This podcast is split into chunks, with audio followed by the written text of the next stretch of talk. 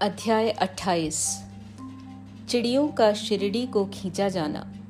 लक्ष्मीचंद, बुहरानपुर की महिलाएँ, मेघा का निर्वाण।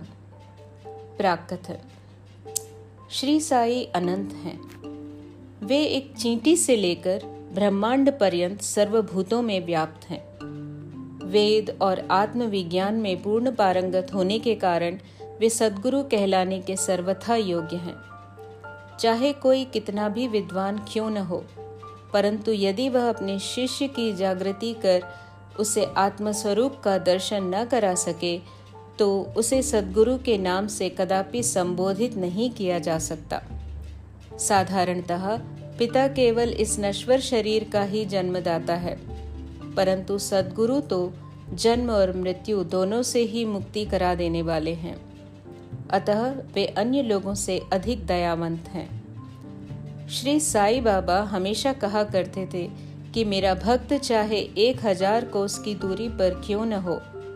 वह शिरडी को ऐसा खिंचा चला आता है, जैसे धागे से बंधी हुई चिड़िया खींचकर स्वयं आ जाती है।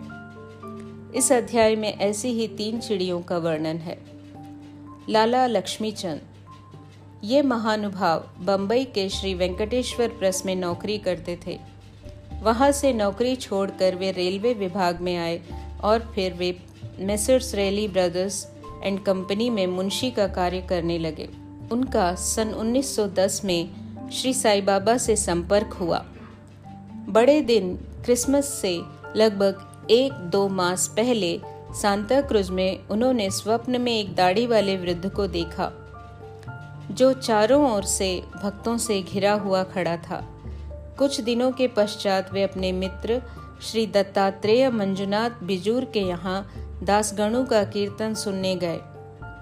दासगणु का यह नियम था कि वे कीर्तन करते समय श्रोताओं के सम्मुख श्री साई बाबा का चित्र रख लिया करते थे। लक्ष्मी चंद्र को यह चित्र देखकर महान आश्चर्य हुआ, क्योंकि स्वप्न में उन्हें जिस वृद्ध के दर्शन हुए थे, उनकी आकृति भी ठीक इस चित्र के अनुरूप ही थी। इससे वे इस निष्कर्ष पर पहुँचे कि स्वप्न में दर्शन देने वाले स्वयं शिरडी के श्री साईनाथ समर्थ के अतिरिक्त और कोई नहीं है। चित्र दर्शन दासगणु का मधुर कीर्तन और संत तुकाराम पर प्रवचन आदि का कुछ ऐसा प्रभाव उन पर पड़ा कि उन्होंने शिरडी यात्रा का दृढ़ संकल्प कर लिया। भक्तों को चिरकाल से ही ऐसा अनुभव होता आया है कि जो सदगुरु या अन्य किसी आध्यात्मिक ज्ञान की खोज में निकलता है, उसकी ईश्वर सदैव ही सहायता करते हैं।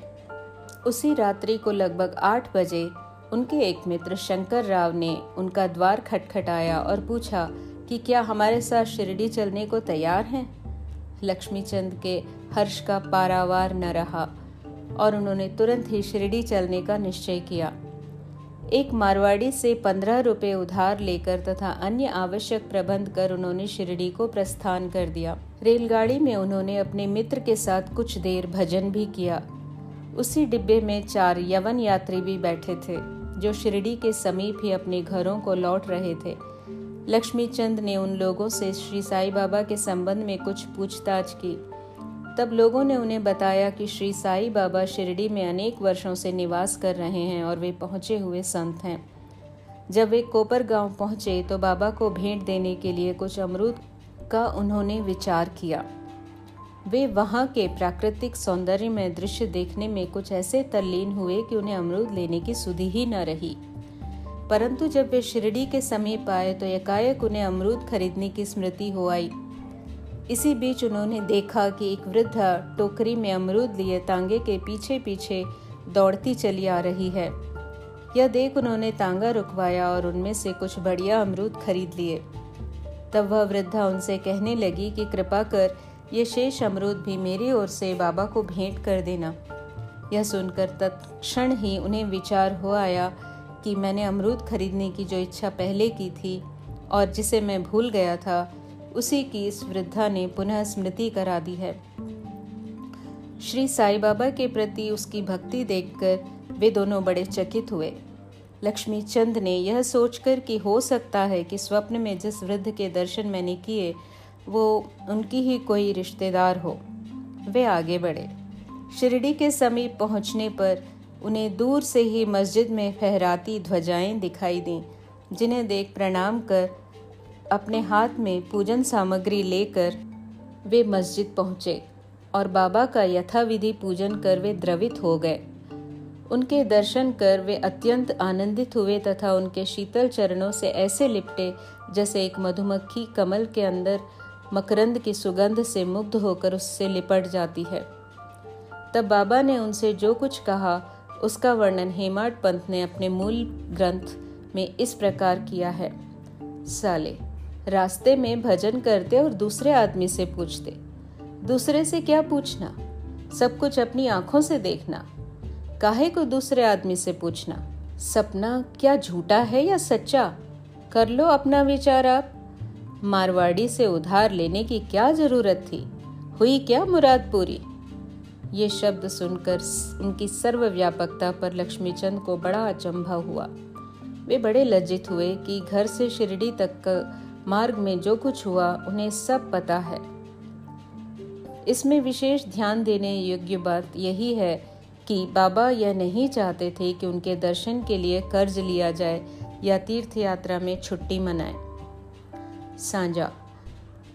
दोपहर के समय जब लक्ष्मी चंद भोजन को बैठे तो उन्हें एक भक्त ने सांझे का प्रसाद लाकर दिया, जिसे पाकर वे बड़े प्रसन्न हुए। दूसरे दिन भी वे सांझा की आशा लगाए बैठे रहे, परंतु किसी भक्त ने वह प्रसाद न दिया, जिसके लिए वे अति उत्सुक थे। तीसरे दिन दोपहर की आरती पर बापू साहेब जोग ने बाबा से पूछा कि नैवेद्य के लिए क्या बनाया जाए? तब बाबा ने उनसे सांझा लाने को कहा।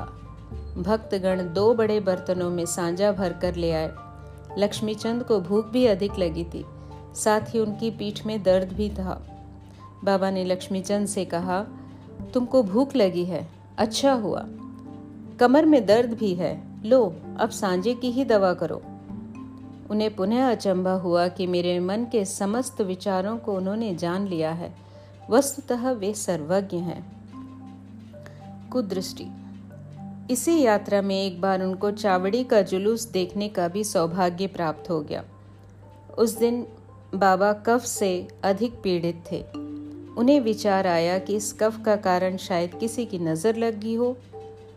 दूसरे दिन प्रातःकाल जब बाबा मस्जिद को गए तो श्यामा से कहने लगे, कल जो मुझे कफ से पीड़ा हो रही थी, उसका मुख्य कारण किसी की कुदृष्टि है।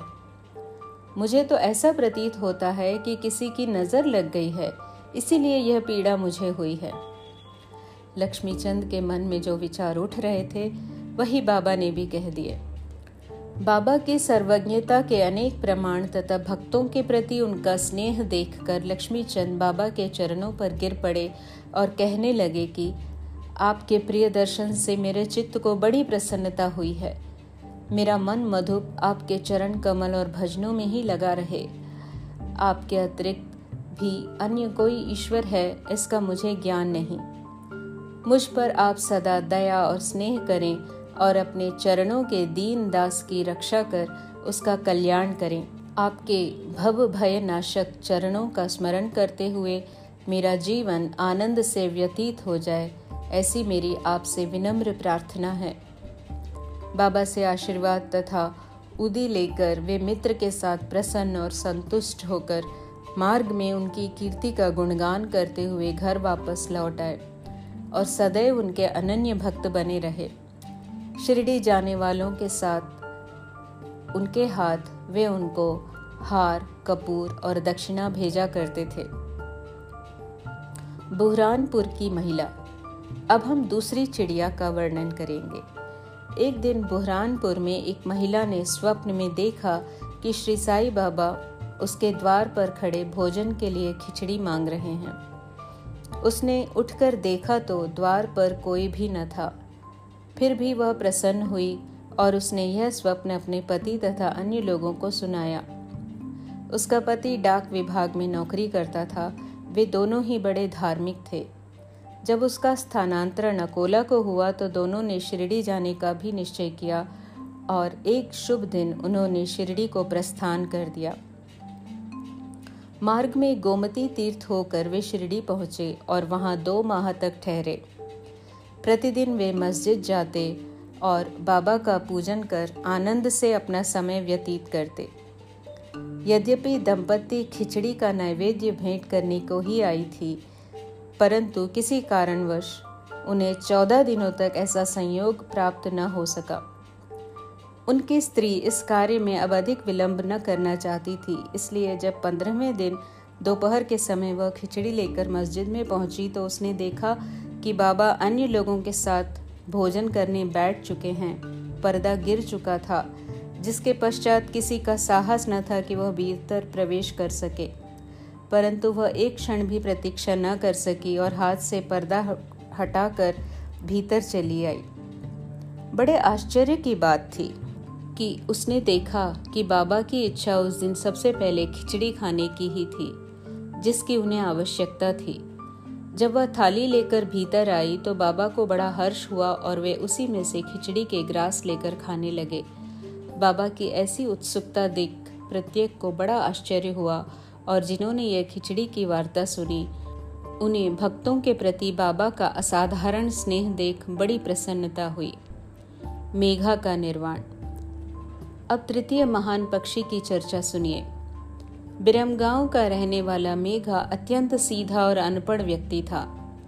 वह राव बहादुर हरिविनायक साठे के यहाँ एक रसोइये का काम किया करता था। वह शिवजी का परम भक्त था और सदैव पंचाक्षरी मंत्र नमः शिवाय का जाप किया करता था। संध्योपासना आदि का उसे कुछ भी ज्ञान न था। यहाँ तक कि वह संध्या के मूल गायत्री मंत्र को भी न जानता था। राव बहादुर साठे का उस पर अत्यंत स्नेह था, इसलिए उन्होंने संध्या की विधि तथा गायत्री मंत्र सिखला दिया। साठे साहब ने श्री साई बाबा को शिवजी का साक्षात अवतार बतलाकर उसे शिरडी भेजने का निश्चय किया। किंतु साठे साहब से पूछने पर उन्होंने बताया कि श्री साई बाबा तो यवन हैं। इसलिए मेघा ने सोचा कि शिरडी में एक यवन को प्रणाम करना पड़े, यह अच्छी बात नहीं है। भोला भाला आदमी तो वह था ही, इसलिए उसके मन में असमंजस पैदा हो गया। तब उसने अपने स्वामी से प्रार्थना की कि कृपा कर मुझे वहाँ न भेजें, परंतु साठे साहब कहाँ मानने वाले थे? उनके सामने मेघा की एक न चली, उन्होंने उसे किसी प्रकार शिरडी भेज दिया तथा उसके द्वारा अपने ससुर गणेश दामोदर उपनाम दादा केलकर को, जो शिरडी में ही रहते थे, एक पत्र भेजा कि मेघा का परिचय बाबा से करा देना। शिरडी पहुँचने पर जब वह मस्जिद में घुसा तो बाबा अत्यंत क्रोधित हो गए और उसे उन्होंने मस्जिद में आने की मनाही कर दी। वे गर्जन कर कहने लगे, इसे बाहर निकाल दो। फिर मेघा की ओर देखकर कहने लगे, तुम तो एक उच्च कुलीन ब्राह्मण हो और मैं एक निम्न जाति का यवन, तुम्हारी जाति भ्रष्ट हो जाएगी, इसलिए यहाँ से बाहर निकल जाओ। यह शब्द सुनकर मेघा काँप उठा। उसे बड़ा विस्मय हुआ कि जो कुछ उसके मन में विचार उठ रहे थे, उन्हें बाबा ने कैसे जान लिया? किसी प्रकार वह कुछ दिन वहाँ ठहरा और अपनी इच्छा अनुसार सेवा भी करता रहा। परंतु उसकी इच्छा तृप्त नहीं हुई। फिर वह घर लौट आया और वहाँ से त्रयंबक को चला गया। वर्ष भर पश्चात वह पुनः शिरडी आया और इस बार दादा केलकर के कहने से उसे मस्जिद में रहने का अवसर प्राप्त हो गया। साई बाबा मौखिक उपदेश द्वारा मेघा की उन्नति करने के बदले उसका आंतरिक सुधार कर रहे थे। उसकी स्थिति में पर्याप्त परिवर्तन हो, यथेष्ट प्रगति हो चुकी थी। अब तो वह श्री साई बाबा को शिवजी का ही साक्षात अवतार समझने लगा। शिव पूजन में बिल्व पत्रों की आवश्यकता होती है, इसलिए वह अपने शिव जी बाबा का पूजन करने हेतु बिल्व पत्रों की खोज में वह मीलों दूर निकल जाया करता। प्रतिदिन उसने ऐसा नियम बना लिया था कि गाँव में जितने भी देवालय थे, वहाँ जाकर वह उनका पूजन करता और इसके पश्चात ही वह मस्जिद में बाबा को प्रणाम करता तथा कुछ देर चरण सेवा करने के पश्चात ही चरणामृत पान करता था। एक बार ऐसा हुआ कि खंडोबा के मंदिर का द्वार बंद था। इस कारण वह बिना पूजन किए ही वहाँ से लौट आया और जब वह मस्जिद में आया तो बाबा ने उसके सेवा स्वीकार न की तथा उसे पुनः वहाँ जाकर पूजन कर आने को कहा। उसे बतलाया कि अब मंदिर के द्वार खुल गए हैं। मेघा ने जाकर देखा तो सचमुच मंदिर के द्वार खुल गए हैं। जब उसने लौट कर यथाविधि पूजा की, तब कहीं बाबा ने उसे अपना पूजन करने की अनुमति दी। एक बार मकर संक्रांति के अवसर पर मेघा ने विचार किया कि बाबा को चंदन का लेप करूँ तथा गंगाजल से उन्हें स्नान कराऊं। बाबा ने पहले तो इसके लिए अपनी स्वीकृति न दी। परंतु उसकी लगातार प्रार्थना के उपरांत उन्होंने किसी प्रकार स्वीकार कर लिया। गोदावरी नदी का पवित्र जल लाने के लिए मेघा को आठ कोस का चक्कर लगाना पड़ा। वह जल लेकर लौट आया और दोपहर तक पूर्ण व्यवस्था कर ली। तब उसने बाबा को तैयार होने की सूचना दी। बाबा ने पुनः मेघा से अनुरोध किया कि मुझे इस झंझट से दूर ही रहने दो। मैं तो एक फकीर हूँ। मुझे गंगाजल से क्या प्रयोजन? परंतु मेघा कुछ सुनता ही न था। मेघा की तो यह दृढ़ धारणा थी कि शिव जी गंगाजल से अधिक प्रसन्न होते हैं। इसलिए ऐसे शुभ पर्व पर अपने शिव जी को स्नान कराना हमारा परम कर्तव्य है। अब तो बाबा को सहमत होना ही पड़ा और नीचे उतरकर वे पीढ़े पर बैठ गए और अपना मस्तक आगे करते हुए कहने लगे, अरे मेघा, कम से कम इतनी कृपा तो करना कि केवल मेरे सिर पर ही पानी डालना सिर शरीर का प्रधान अंग है और उस पर पानी डालना ही पूरे शरीर पर पानी डालने के सदृश है। मेघा ने अच्छा अच्छा कहते हुए बर्तन उठाकर सिर पर पानी डालना प्रारंभ किया।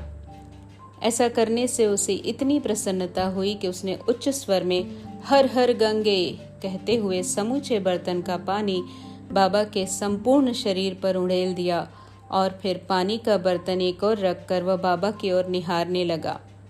उसने देखा कि बाबा का तो केवल सिर ही भीगा है और शेष भाग ज्यों का त्यों बिल्कुल सूखा ही है। यह देख उसे बड़ा आश्चर्य हुआ। त्रिशूल और पिंडी।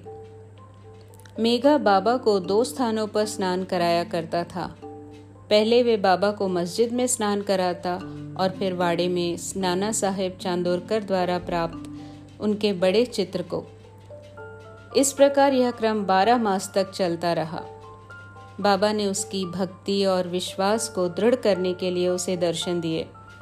एक दिन प्रातःकाल मेघा जब अर्ध निद्रावस्था में अपनी शैया पर पड़ा हुआ था, तभी उसे उनके दर्शन हुए। बाबा ने उसे जागृत जान अक्षत फेंके और कहा, मेघा, मुझे त्रिशूल लगाओ। इतना कहकर वे अदृश्य हो गए। उनके शब्द सुनकर उसने उत्सुकता से अपनी आँखें खोली, परंतु देखा कि कोई नहीं है, केवल अक्षत ही यहाँ वहाँ बिखरे पड़े हैं। तब वह उठकर बाबा के पास आया और उन्हें अपना स्वप्न सुनाने के पश्चात उसने उन्हें त्रिशूल लगाने की आज्ञा मांगी। बाबा ने कहा कि क्या तुमने मेरे शब्द नहीं सुने कि मुझे त्रिशूल लगाओ? वह कोई स्वप्न नहीं, वरन मेरी प्रत्यक्ष आज्ञा थी। मेरे शब्द सदैव अर्थपूर्ण होते हैं, थोते पोचे नहीं। मेघा कहने लगा कि आपने दया कर मुझे निद्रा से तो जागृत कर दिया है, परंतु सभी द्वार पूर्ववत बंद देखकर मैं मूढ़मती भ्रमित हो उठा हूँ, कि कहीं स्वप्न तो नहीं देख रहा था। बाबा ने आगे कहा मुझे प्रवेश करने के लिए किसी द्वार की आवश्यकता नहीं है। न मेरा कोई रूप ही है और न ही कोई अंत। मैं सदैव सर्वभूतों में व्याप्त हूँ, जो मुझ पर विश्वास रखकर सतत मेरा ही चिंतन करता है, उसके सब कार्य मैं स्वयं ही करता हूँ और अंत में उसे श्रेष्ठ गति देता हूँ। मेघावाड़े को लौट आया और बाबा के चित्र के समीप ही दीवार पर एक लाल त्रिशूल खींच दिया। दूसरे दिन एक रामदासी भक्त पुणे से आया। उसने बाबा को प्रणाम कर शंकर जी की एक पिंडी भेंट की। उसी समय मेघा भी वहाँ पहुँचे। तब बाबा उनसे कहने लगे, देखो, शंकर भोले आए हैं। अब उन्हें संभालो। मेघा ने पिंडी पर त्रिशूल लगा देखा तो उसे महान विस्मय हुआ। वह वाड़े में आया। इस समय काका साहेब दीक्षित स्नान के पश्चात सिर पर तौलिया डाले साई नाम का जाप कर रहे थे। तभी उन्होंने ध्यान में एक पिंडी देखी, जिससे उन्हें कौतूहल सा हो गया था। उन्होंने सामने मेघा को आते देखा। मेघा ने बाबा द्वारा प्रदत्त वह पिंडी काका साहब दीक्षित को दिखाई। पिंडी ठीक वैसी ही थी, जैसी कि उन्होंने कुछ घड़ी पूर्व ध्यान में देखी थी। कुछ दिनों में जब त्रिशूल का खींचना पूर्ण हो गया तो बाबा ने बड़े चित्र के पास ही उस पिंडी की स्थापना कर दी। मेघा को शिव पूजन में बड़ा प्रेम था। त्रिपुंड खींचने का अवसर देकर तथा पिंडी की स्थापना कर बाबा ने उसका विश्वास दृढ़ कर दिया। इस प्रकार कई वर्षों तक लगातार दोपहर और संध्या को नियमित आरती तथा पूजा कर सन 1912 में मेघा परलोकवासी हो गया। बाबा ने उसके मृत शरीर पर अपना हाथ फेरते हुए कहा कि यह मेरा सच्चा भक्त था। फिर बाबा ने अपने ही खर्च से उसका मृत्यु भोज ब्राह्मणों को दिए जाने की आज्ञा दी, जिसका पालन काके साहब दीक्षित ने किया। श्री सद्गुरु साईनाथार्पणमस्तु शुभम भवतु। सप्ताह पारायण, चतुर्थ विश्राम।